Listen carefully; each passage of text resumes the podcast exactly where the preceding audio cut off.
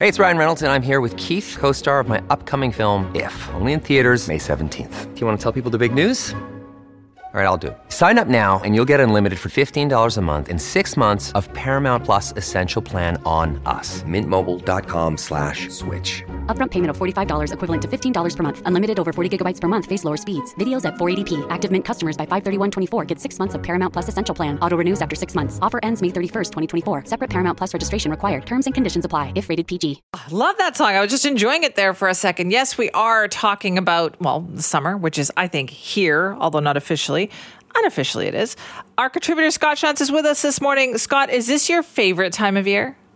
I don't see how it's not uh, anyone's favorite time of year. It's not mine. Uh, really? My favorite season is fall.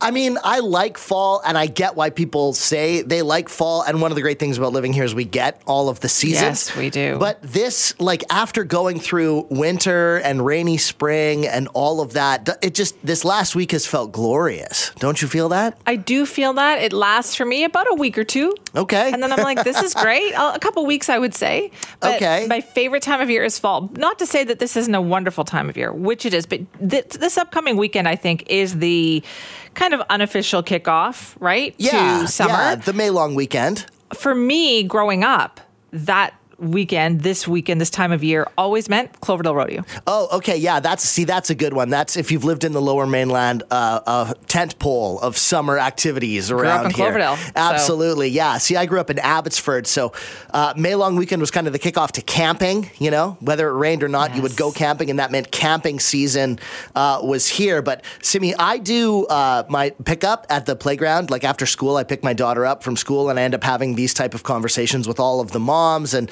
there's a few dads. It's mainly moms, but we end up having these conversations. And around this time of year, it inevitably is. So, what are your plans for summer? People are always asking, like, what? Are, That's such a what are your parent thing to ask, Oh, yes. totally, right? It's like you're kind of making small talk. You don't really know these people that well. It's kind of like you say, the parent thing to ask. And I'm always surprised when people say, we're going here or we're going there or we have travel planned. And I'm like, this is the best time to be in the lower mainland because it's finally sunny and you're going to leave? Like, you're going to leave now? Yeah, that's true. That's true. But you know, the problem is that things, parks, beaches, things here get so crowded. Yeah. Like you should have seen the beaches last summer, last weekend. Yes, and I understand that, and I think that's true. So I think that um, one of the things that you and I could talk about, and I wanted to ask you about this because, like you mentioned, the Cloverdale Rodeo, is what some of the the sort of unknown, the summertime hacks are around Vancouver and around the Lower Mainland and stuff. The places that people go and the things that people do that maybe aren't as discovered or as well known. Uh, I know Cultus Lake is a very very popular Very place. Popular. I grew up in Abbotsford, so I often say to my family, "You can bury my heart at, Cart- at Cultus Lake because it's just my favorite place in the whole world. It's so great. The lake is naturally uh, underwater filtered, so the water stays clean. There's so much going on out there. I actually went out there last summer and was just shocked at how crazy, crazy busy it is.